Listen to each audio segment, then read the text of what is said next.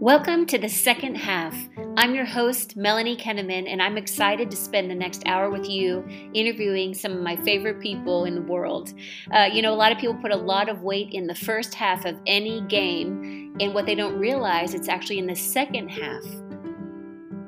The things that you do, the actions you take, the mindset you have that sets you up to win or fail at anything that you do or at any game.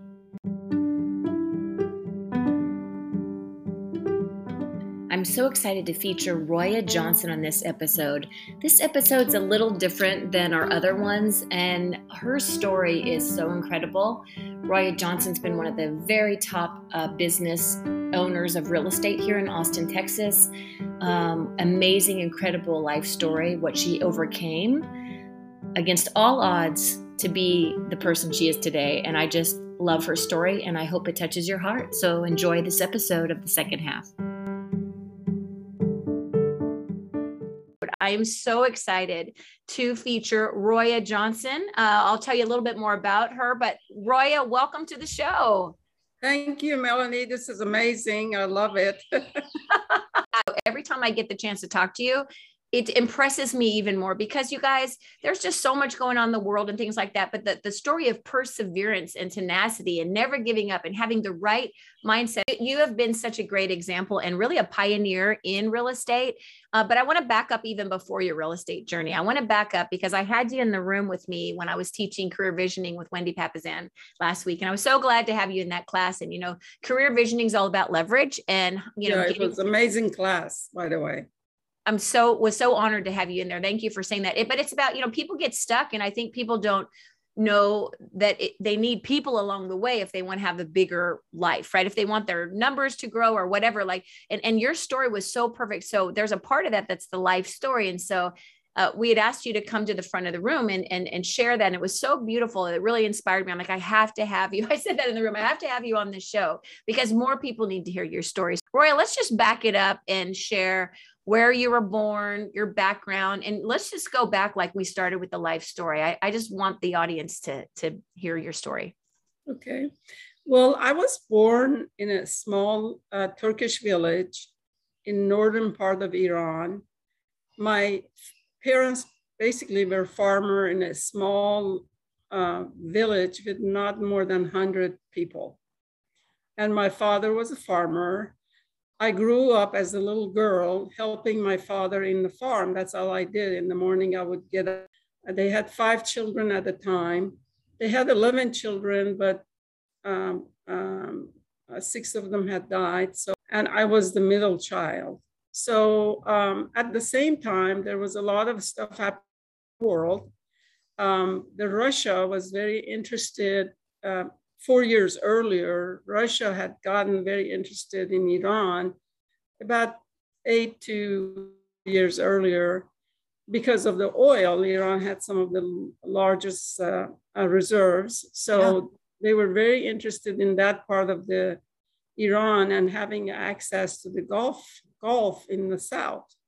So Russia invaded Iran and took um, Azerbaijan and when they did that, uh, they had they uh, stationed in one of the cities uh, close to my village, which which was where my birth certificate actually is. Uh, uh, Qazvin, it's called Qazvin. Mm-hmm. And so when that happened, it affected all the farms in Iran, uh, northern part of Iran, and my uh, my uh, father and a bunch of farmers went to fight because there was a huge fight there over Azerbaijan. No one wanted Russia to take Azerbaijan, so they got very involved. And so that coupled with the Shah wanting to nationalize the farms, um, basically um, handcuffed a lot of the farmers and they weren't able to produce crop to feed their children. Mm. So when I was about probably uh, looking back, seems like maybe six years old, six to seven, I'm not sure. That's one thing. When I go back to Iran, I'm going to verify uh, that um, my father came one night and said that um, we have to uh, do something, and I'm going to send three of you, you, your sister and brother. These were the two oldest children. I was about six, my brother about uh, 11, my sister about nine. I'm going to send you all. You're going to go to Tehran and work there and support us. And I was just, I didn't know what to think because I'm, you know, that was my world. And I used to uh, sit down like a little girl and play with my friends. I had tons of friends, all family related. And so next thing I know, uh, this strange man comes in and uh, uh, with a bus, there's a bus waiting for us. And um, um, I'm holding my mother's skirt and standing in her back and I didn't want to leave. I was crying and my mother was crying. Um, my uh, sister and brother were kind of, you know, I couldn't really, I was so tensely crying and upset that I didn't even pay attention if they were around me or where they were. I was only concerned about, oh, I'm going to lose my mother. And so anyway, um, they um, got me in the bus finally. Um, uh, I remember my mother being so so upset and crying. Must have been so hard, yeah. So hard. She was losing her three oldest children, and they were, you know, children themselves. You know? Yeah. And um, by the way, my mother was married when she was 14. So, and um, there was a lot of story between my father and her. And uh, so, and my father had adopted my mother's name Mm. You know, so it was very interesting story about oh, them. wow. But anyway, so I get in the bus. I never had smelled uh, gasoline or diesel, anything, because we didn't have cars. We only had horses and donkeys and animals, and that's we didn't go anywhere. So I never had been any place. So anyway, I get in the bus, and my I remember sitting next to um, I remember exactly what part of the bus I was sitting. I remember exactly next where, which part, make the long story, we made it to Tehran. And, um, and this, uh, we ended up with that man's house who had come to get us. And um, I noticed my brother and sister were gone. You know, I think they placed them first. And then um, my father was having a hard time selling me because I was the youngest was he was like had to say look at the horse's mouth it's so beautiful she has good teeth. Family was very well off very educated. They had two children four and five I think a little younger than me so I could take care of them. I was almost like a playmate to them. This family was well enough they had maid they had uh, cook and all that stuff so I was like a kid's playmate and uh, a matter of fact, the husband, when the fir- first time in my life I got a new shoes, when he went to United States, um, he was a car dealer for, um, I believe, Ford.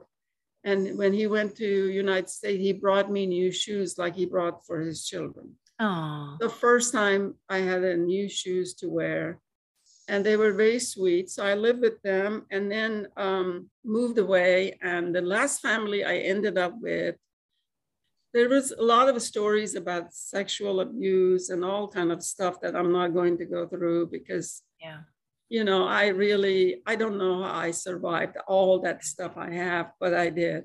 Finally, I ended up uh, with a family that they were the wealthiest people in Tehran in terms of real estate Ooh. They owned a lot of movie theaters, they owned a lot of retail stores. And I was hired to help their blind uh, son, who was 30 years old.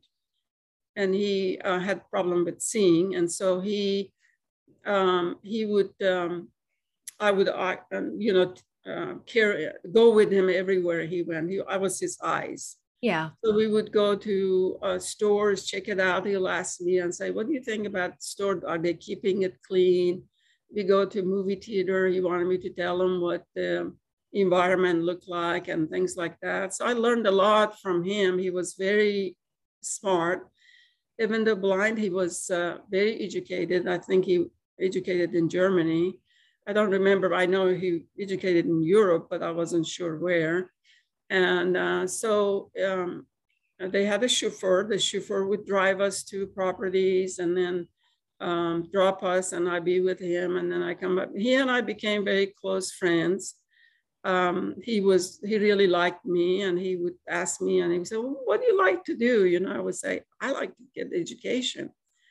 And uh, he would say, you know, you should go to school, but unfortunately, my parents are not going to support you because you have to help me, you know. We'll see, and uh, all that stuff. So I was with them for two years.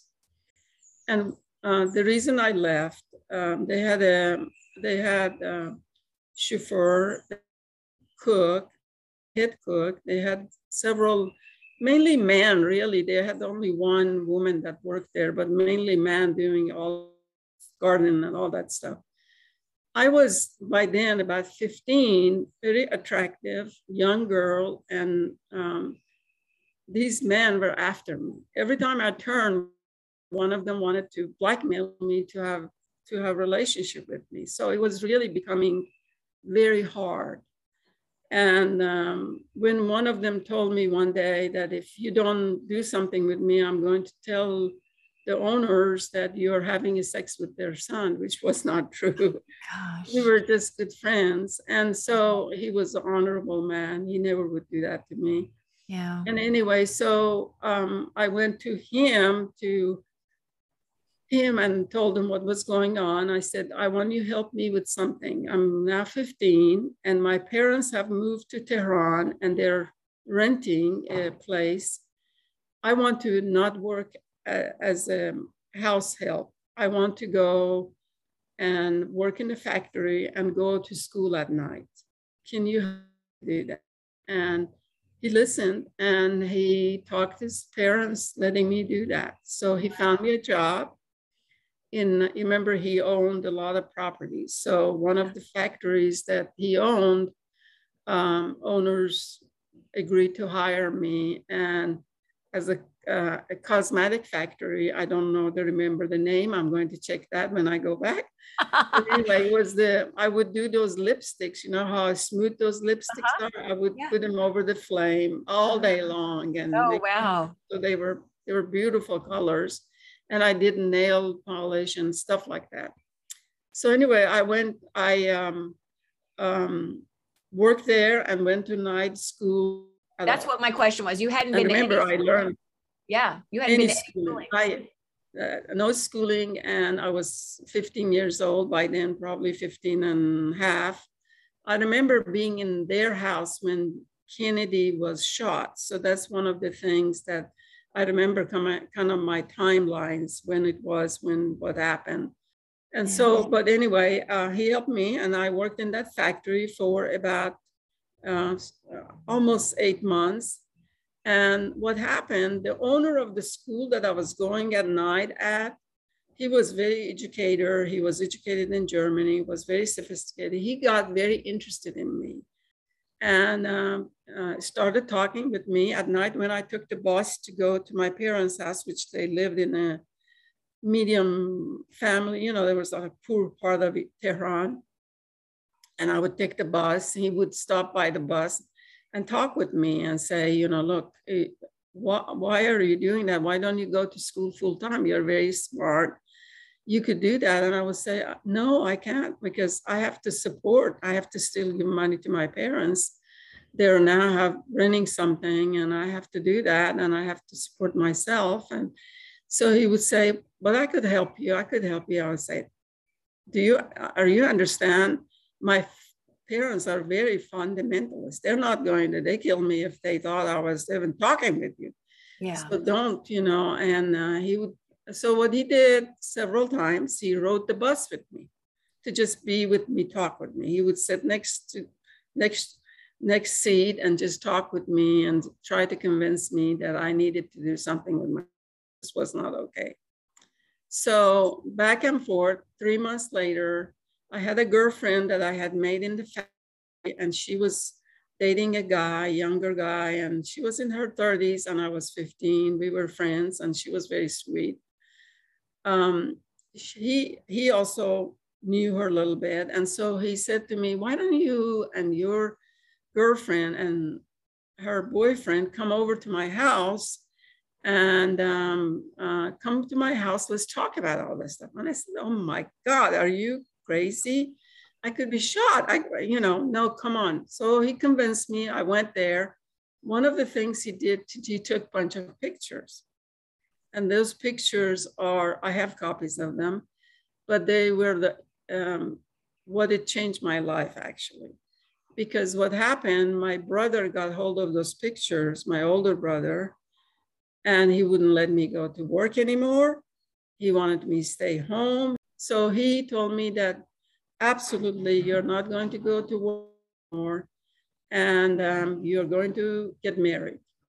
You're going to find you a husband, and that's it, you know. And so I cried all night. And I mean, my life and their lives were totally different. I mean, I didn't even understand them, didn't have the same mentality. I dressed like I do now. They dressed, you know, had chadors and they, they just were, you know, old fashioned. And I wasn't like that. I didn't relate to them at all. Yeah. And so they um, did that. So I cried my mother was very sweet woman. I cried and cried all day. And I said, please let me sneak out and go talk with that man. So she said, I'm going taking a risk. If your brother finds finds it, my brother used to beat me up, but he she beat you to death, you know. And I said, no, I want to go do that. And so anyway, I got on the phone, called my girlfriend, found there, told her to make it. But with him. His name was Reza. With Reza, I want to meet him and talk with him. And they had made arrangement. Her, her boyfriend, and my um, friend, old friend, and I met in an office in her boyfriend's office. And we sat down around the table and talked about what are the solution. One solution was he said, I could adopt you. and I said, Are you kidding me? you think they're going to let me let you adopt me? I mean, that's yeah. worse than you know being yeah. my girlfriend, you know. And uh, they, we had all these ideas. So my girlfriend looked at me and and she said, "What about you all getting married? If you get married, they don't have any control over you anymore. He has control over you. Why don't you all get married?" For for five minutes, probably, I was like, my whole dream of white savior with the white horse coming getting me went away it was like what is the reality i couldn't have that i have to do find a solution now and that he was a solution yeah. and maybe that's what i needed to do get married and i yeah. thought about it for five minutes and i came up with a solution i said yeah I'll marry you but here's the here's the requirement i'm i'm not going to stay married to you forever because I want to have babies. I want to have family. I want to be well off. I want to have career. So if you help me, I marry you and give you my life for eight, six years till I get my education, whatever it takes. And then it's up to me if I stay married to you or not. If you agree to do all that, I'll marry you. I was only 15 and a half. Wow. And so I don't know how I had the wisdom, wisdom to do that. But anyway, he did. He agreed. And we didn't sign anything in writing that's saying all that stuff, but he said, I'll do that. You know, I just want yeah. to help you. Let's wow. get married. So the hardest part going and asking my family to marry him. It was, uh, that's another story. I'm going to go there. We don't have time. But anyway, I commenced. My father was the one made the decision I went and stayed with my father, who was working at the car dealership. He was the guard, so he didn't live in, at our house, lived at the guardhouse. So I went and met him and convinced him. That's why my older brother was controlling because he was the head of the house when my father was absent. So anyway, I went and convinced him that he make the decision. He and I were very close. My father and I in the village worked together. So he loved me more than any of his other children, I think. But maybe not, I think. Well, at least you felt that way. Yeah, I felt that like after that. everything else. Like, yeah, I felt like he loved me more than anybody else. But anyway, he agreed and he said, but you you realize that when you have your babies, your husband will be very, very old and he be he be 20 years older than me. He's 20 years older than me. Do you realize that? Uh, I said, yeah, it doesn't matter. I'm not marrying for his age. I'm just marrying because he could help me. And don't worry about that. I'm going to handle that. Yeah. And so he agreed to do it. And my father was the ultimate decision maker in terms of my life. And so next thing we got married and um, my life totally, totally, totally changed.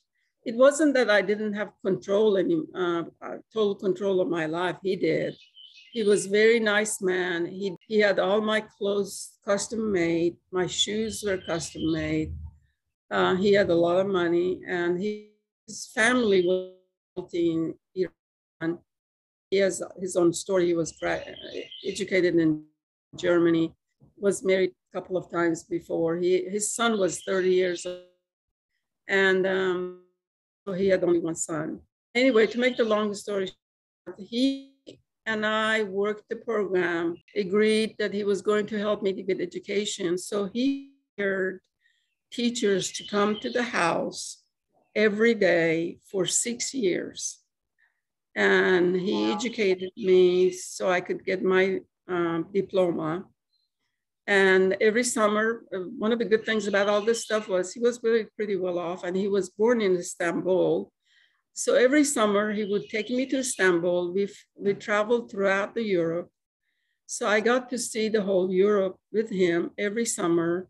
We went to different um, different country, visited, learned, and did all that stuff. And so I had life of my, you know, best life ever. And uh, he was very supportive. And um, so anyway, I ended up graduating and applying to three, four universities in the United States. I got accepted on three of the top universities in the United States. Amazing, amazing. And the one that I got uh, accepted was University of Texas, Berkeley, and uh, university, one in Louisiana. okay. so all these universities I got accepted. Only reason I applied to those because I had heard about them. And right. I applied and I got accepted. Uh, the reason I ended up here in the United States in Austin, Texas, was because I had a girl that came stayed with us, had graduated from UT and told us all about uh, all about the University of Texas. And she was honor student and she said, you will love the school. It's one of the best schools and you couldn't get better school than that. You know, to hold on, hold on one second, Roya. So you, okay. So let me just recap real quick. The first of all, I am so sorry that that happened to you in your childhood and you'll never get that back. And so I just, you didn't deserve that. I love you so much. And I love you more that you share that because I think this will help people that hear it um, about things that they go through to like keep going. Because, and then you say the knight in shining armor, like this man, though, that you married at 15, it was a game changer for you. Because at that time, you could not read or write. And then six years later, you've graduated and you're, you have an opportunity to go to university in the United States. And right? And so it, it's such a turning point for you. That decision you made that negotiation you made at 15 was incredible. And so okay so then you get to so you move to ut and you moved to austin. So let's jump there because i want to get into like the how you got into real estate and stuff. That and the, thank you so much for sharing. So you come to ut I, I love that. Then what happened in austin? So I, I came to Austin and um, I'll, I'll, tell you the other stories later because it's really long what happened. And so, but anyway, I came in and uh, I started UT, graduated in 1977 with the computer science degree. And I worked at Tracor and I programmed F-14's navigation system for three, four years. And then I came back to university to do my graduate uh, degree and I worked on that for a while. But at, meanwhile, we bought a house in Tarrytown in, on uh, Indian Trail. We bought a house. And you were divorced from your first husband, right? Because you'd met. Yeah, I divorced. I met. Uh, I forgot all about Jerry. I met. Here's the man on the shining knight in shining armor. You just, you just had, he just had to be husband number two. Yeah, Jerry and I met. Jerry and I met in 1973 and married in 1974. And when we, I met him, so I um, went to um, Istanbul, met him in 1973, and told him that I had met this guy that I really liked, and I wanted to um, possibly marry him. And his first question was, is he wealthy? And I said, no, he's really very poor. He's actually hippie. He said, what is that? I said, well, that means he doesn't have anything. and uh, and he was like, are you crazy? No, no, no. You know, you have everything you want. You you don't want to destroy your life. I said, but remember, I told you, all I wanted you to do to help me get education, and you did that. I don't want you to give me anything. I am going to start my life over. I don't need your money. I'm not going to take any. I just want you to let me do what I want.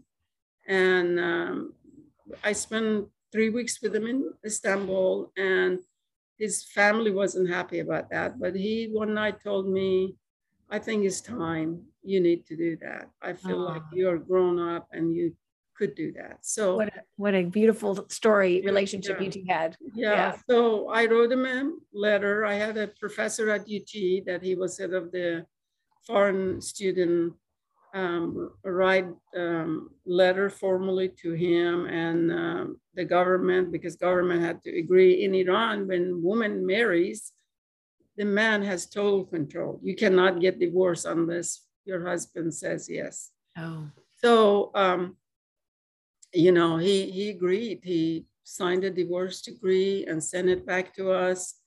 The person in the um, UT translated. So then in 1974, Jerry and I got married and that's another that's another yeah. love story. Oh, that, there's your love story right there. Yeah, and, and yeah, long long overdue, Roya. Long overdue yeah. for you to find the love of your life, who you're still together with today, and you have a beautiful family and children and grandchildren uh, that you so deserve that. And you two are one of the most lovebirdy couples that I see. No matter what we do, you two are there together and loving life, and it's you're beautiful to watch. And I I'm so happy you have that in your life. We are soulmates. Jerry and I soulmates. I did not marry Jerry for his money. I just we are soulmates. Yeah, you but can anyway, make money.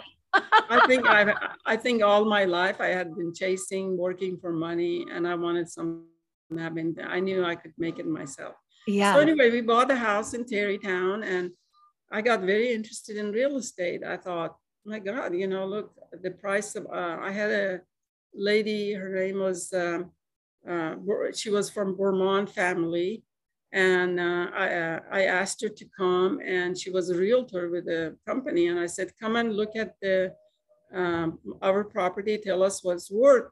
Two years later, we had bought it for uh, 76,000 and the property had appreciated to 112,000 in two years. Wow. So I thought, oh my God, this is, I mean, I'm only making 20,000 at UT with my benefits and everything. That's a, because you were teaching at UT, right? Because you're teaching. No, I wasn't teaching. I was working at the competition center, the oh. computer center. I was uh, the computer center. Yeah. Software, software engineer. I maintained the computers right. for mm-hmm. all that yeah. But anyway, so um, we um, we decided maybe we need to sell that house and buy another house. But at the same time, I told my husband Jerry that you know, look, I'm going to get my license. Uh, Bobby is telling me the real estate is good, but this is the lady, uh, uh, Bobby Bremond. The Bremond block in downtown is named after her family. But anyway, oh, wow. So um, I, she's telling me this is a good thing to do. And she encouraged me to get my license. And so I did. I went and took the uh, classes and passed the test pretty quick. And so in 1983, I decided to quit UT and my pension and everything and go to work for a real estate company called Marsh and Box Company. Charles Marsh and Eden Box own the company.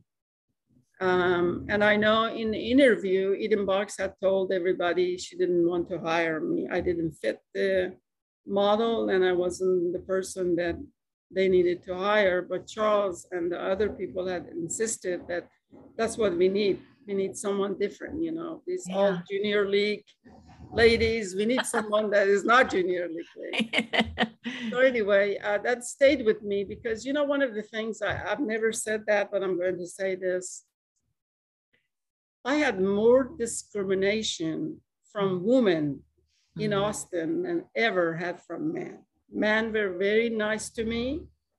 They supported me, but a lot of women did not do that. When I mm-hmm. succeeded in real estate, a lot of women put me down and mm. treated me like I was second citizen. I'm sorry to hear that.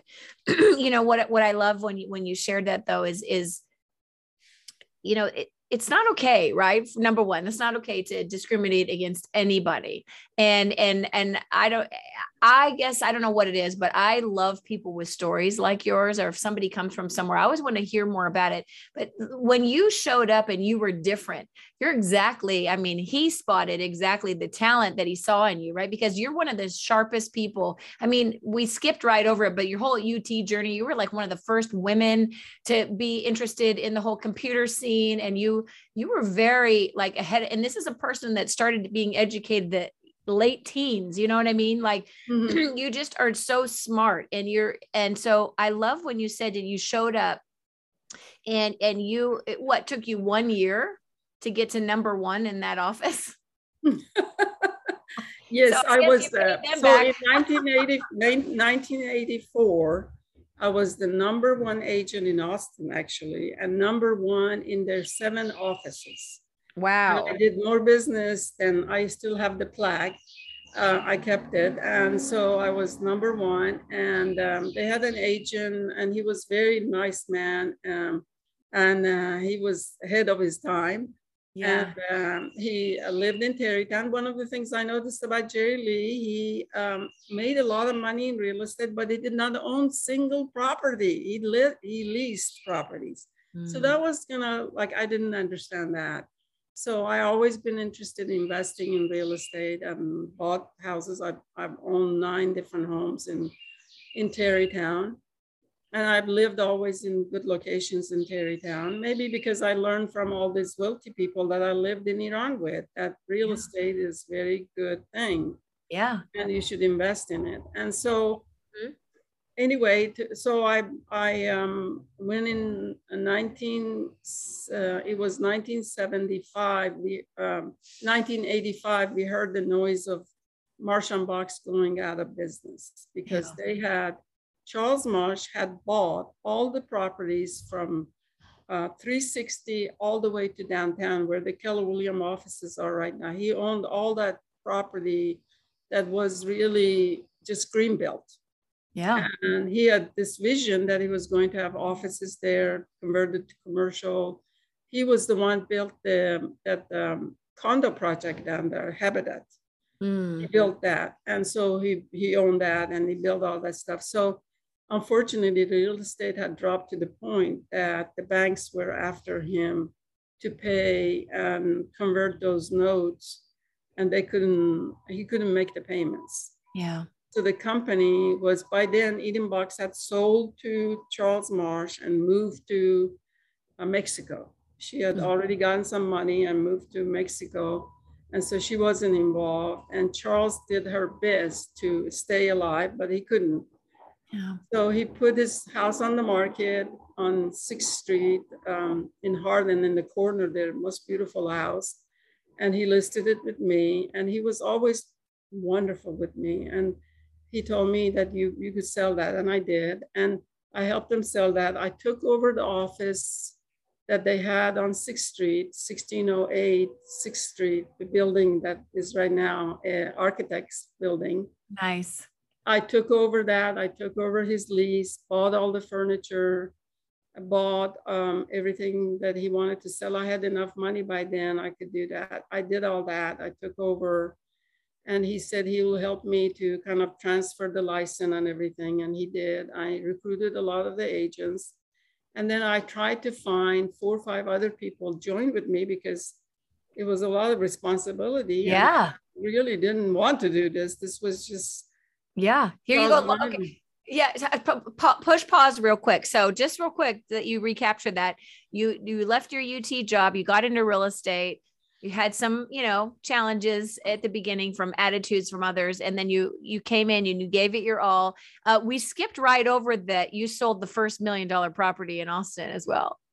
I sold the first in 1983 i sold the first million dollar house on the water's edge. It's amazing. It's amazing. And then and then so then you're number one in the office. There's multiple offices. The market shifting the owner is like you know i i have to you know i just can't anymore. And he comes to you and he says will you take you know take our people and start something new? And you stepped up and said yes. Well no for a long time i i was just it took me a week or so. I was just like no i'm doing great in real estate. I'm going to go work for amelia bullock because yeah. she's taking some of your agents. I'm going to go work for her Right. And he said, Roya, you're the you're the most smart, intelligent, you're doing great, you could do it. Why don't you just I'm going to fold it. I'm going to pull yeah. the rug and you take the crumbs and run with it. Yeah. And I said, it, it, that was his, his, exact words. You know, you could buy everything I have, take the office, take over my lease. It would help him too, you know, because I would take over all that stuff. And sure. So I said, um, I thought about it for a long time and I uh, called everyone. Amelia Bullock and Barbara Bullock heard that I was doing that and I might be opening an office. Next thing, we were living in, uh, by then, we were living in Pecos she shows up in my um, office and in my uh, bill in my house with the breakfast for me and everybody wanting to see if I would join her company and become bring all these people with me. Yeah. And um, Amelia and uh, Barbara were amazing. They were they smart, were, smart move on her part. yeah, she came over. We sat down. I said, uh, I said, Amelia, but I don't want to be Northwest. I don't want to be in Northwest office. I want to have central office because that's where I do business. And I said, uh, but Charles wanted me to do that, so I'm going to do that. I'm going to uh, do that. I talked with several people, and uh, and I talked with um, four agents, and they decided to join with me as owners and they put little money. I put most of the money. I bought the furniture. I bought, I did the lease. I did all that stuff. They joined with me.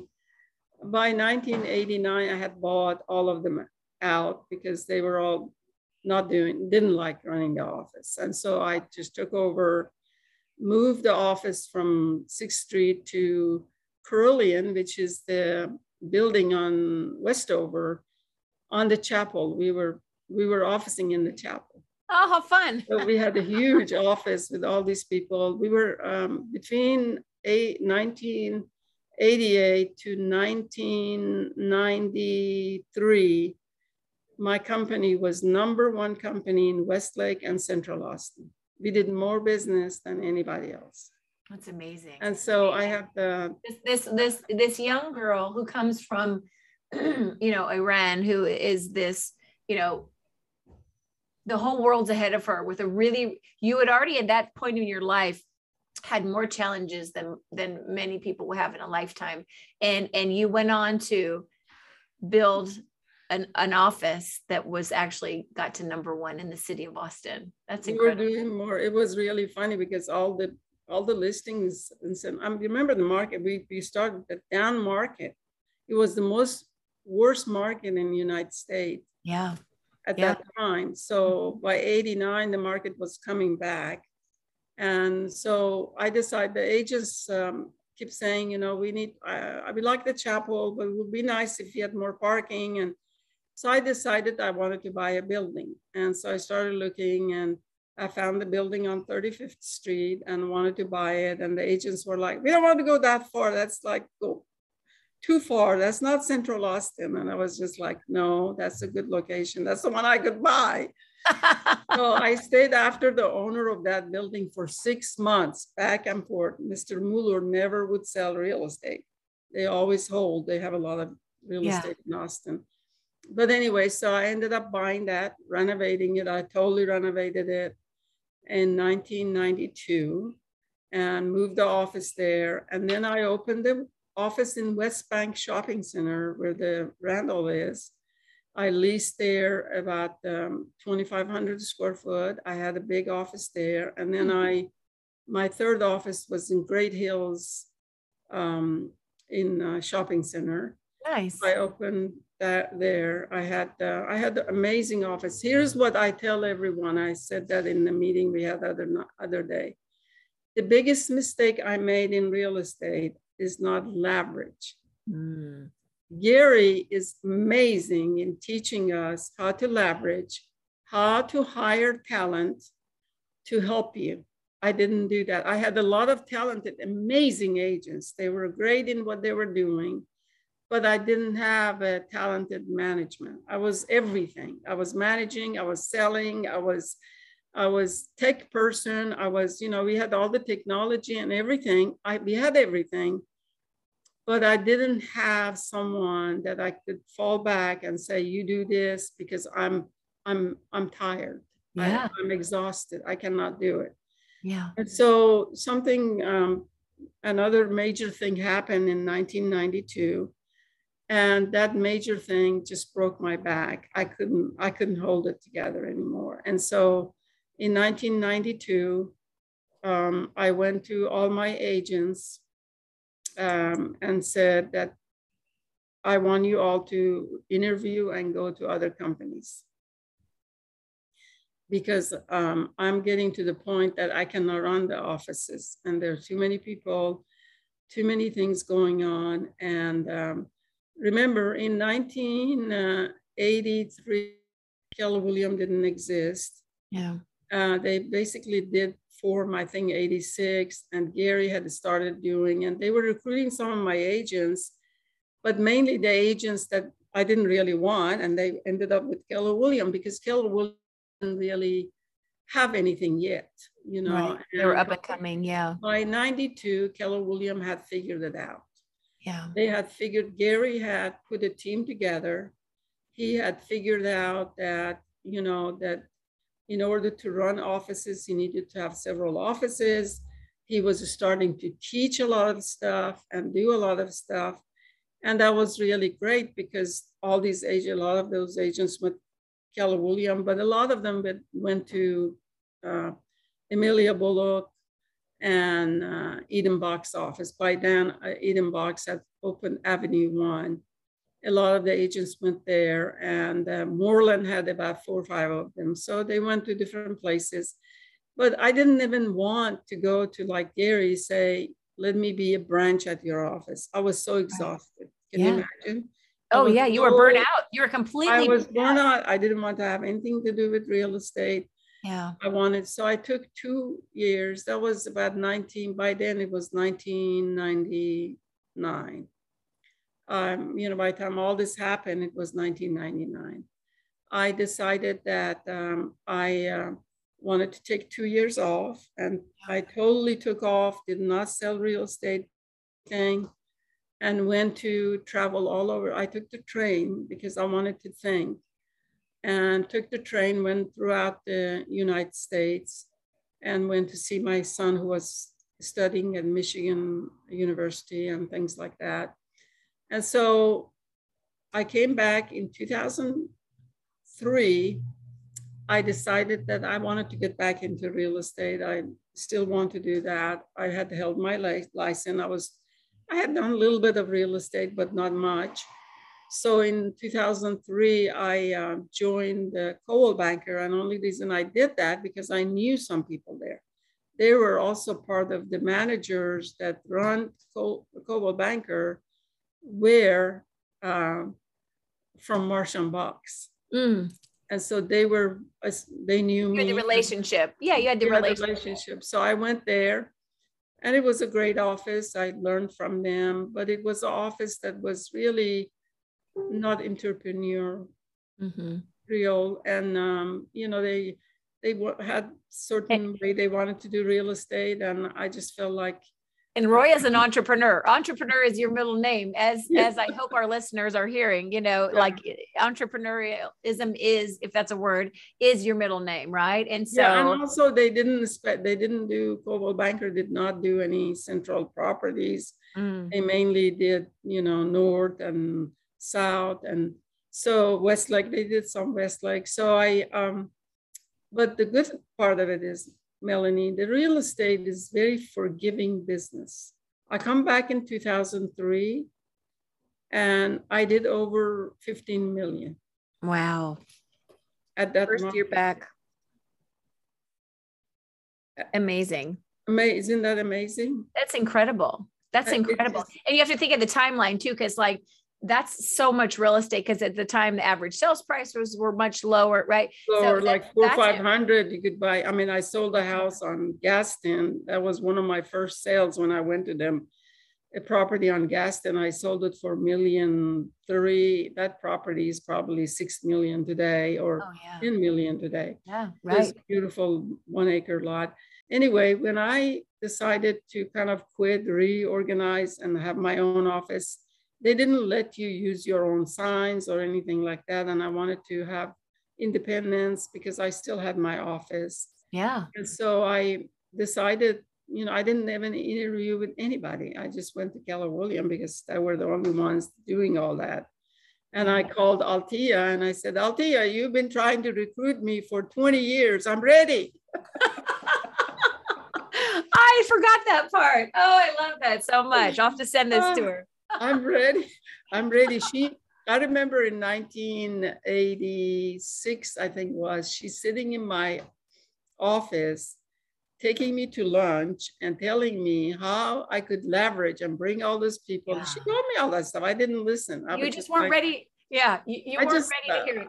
Uh, you know, I just didn't, you know, know I was doing great. I, I have a little bit of ego. so that ego was like, don't, don't, don't, you know. Yeah, yeah. So, oh, it, and you've been in you've been with KW ever since, and you're still with KW today, and I love that. And in 2007, I was uh, number one. You could look at the records. Number one top producer uh, individual at Keller Williams Southwest office. Ah, I love it. I 100% uh, can see that. And in 2011, in January, is when I got to meet you. Yeah. So, uh, and you're one of the most lovely humans. I have so much respect for you, even before I even knew your story, because to me, you're somebody that just you have that perseverance and that tenacity and it, it's it, you're just the more i learn of you the more I, I the deeper my love for you goes um, one one question i ask everybody though I, I would love to hear your answer on this is you know, looking at your life, you are somebody that plays to win, right? I wait, I wear this wristband, play to win, and it says KWATX. Yeah, I have one too. See? You have you're wearing it. Yay! I love that. So it's a mindset, right? Playing yeah. to win is a mindset. Mm-hmm. And you to me, and I have people on this show, in my opinion, who is you know, playing to win in life, whether it's whatever they're doing. You are that to me. Tell me what is playing to win though in your words. I always love to ask my guests, what does playing to win mean to you? It means to me that no one really can stop you is all in your mind. You decide what your life should be. No one else does. Yeah. It's all about you. No one, your husband, your manager, your uh, girlfriend, none of them have anything to do with what happens with your life. You take control of it, take control of that bull and hold the horns and control it. And that's you. And you control it the way you want it.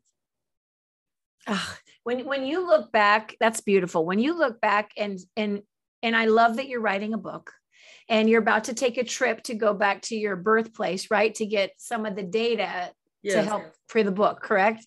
Yes. I can't. What, what's a target? When do you want to have that book written by? Do you think? Do you have a goal? Do you have a thought in mind? I really like to do it within uh, within year and a half, probably. Okay. You know, I just have to take the time. I've written a lot of little pieces because when I get lonely and uh, alone, I sit down and write because those memories come back. And so I have a lot of pieces, but I have to put them together. And you know, languages have been really the toughest thing for me. Remember, I, I didn't, formally learn uh, Turkish. I just learned the mother language. I didn't learn Farsi formally because I just learned it by listening. And I did the same thing with English, even though I went to university. I didn't learn the alphabet like everybody else would do. I would just learned it by ear and reading and, and stuff like that. Fault, I still have a lot of problems with English. And um, the people wonder why. They don't understand that I didn't have any schooling about yeah. learning. I took some courses in English, but they were advanced, you know, UT. Yeah. Uh, it wasn't like how you learn to spell, how you learn to pronounce, or all that stuff. I, I've never learned all that. Well, and you think about, excuse me, you think about in psychology, they tell you uh, when a child, when a baby goes straight to walking and they skip crawling, that they mm-hmm. actually go back and teach them how to crawl because it's the foundational pieces, right? You're so so when you say that there's a lot of power in that when you just skip to like learning how to get by and figure things out but you don't really know the foundational pieces there's yeah. a, there's a lot of truth to that right and and your whole life has been about getting uh, to survive and then thrive, survive and then thrive, adapt, new situation, new language, new environment. What's the smartest thing I can do right now to move myself forward? That's and, true. You know, one of the one of the, I told you a lot of men. I was really amazed how many mm. men have helped me over the years. That I think they mm. see that how powerful or how confidence I have, and they like that in me. Yeah. And I had a do- doctor, his name was Dr. Snow, and he bought several houses from me. But I used to send letters out to all over Austin. She, he would take my letters that I sent all over Austin and rewrite it and send it back to me and say, you, you do it like this. He would say, he was trying to teach me. And yeah. it was amazing to me that he would take a doctor that was very famous in Austin that yeah. would do that. He would take the time and respell it and send it to me or put different word and say, Roy, if you did that, I will help your English isn't that beautiful but that's that's helping that's lifting others and taking them with you right that's mm-hmm. that's it's not a critique it's a he's reaching out and helping and hey i think this will really benefit you right and yes but all through your your life you you've had little people like that because you've had a lot of dark in your life you've had a yeah. lot of pain in your life mm-hmm. and yet like this first husband you had i just see him as such a, a and you saw the opportunity in that friendship and and how your life changed in that moment because you found a way to make that work so that you could now really live Roya's life instead of everyone else's. And I didn't know the piece that you were still supporting your family this whole time while you're trying to go to school. I mean, I, I have so much respect for you. What is a piece of advice before we wrap up? What is a piece of advice you would have for people that might not have this intuitive tenacity and strength that you have like um, when when you know life throws challenges at everybody what advice would you give to somebody that's feeling challenged in something in their life? Because you've had a lot of challenges and you seem to always come out on top my dear. Um, i would say just believe in yourself. Believe in yourself. There is there is you make all the decisions and it's up to you what happens. And don't let don't let anybody tell you you cannot do it. You can do it.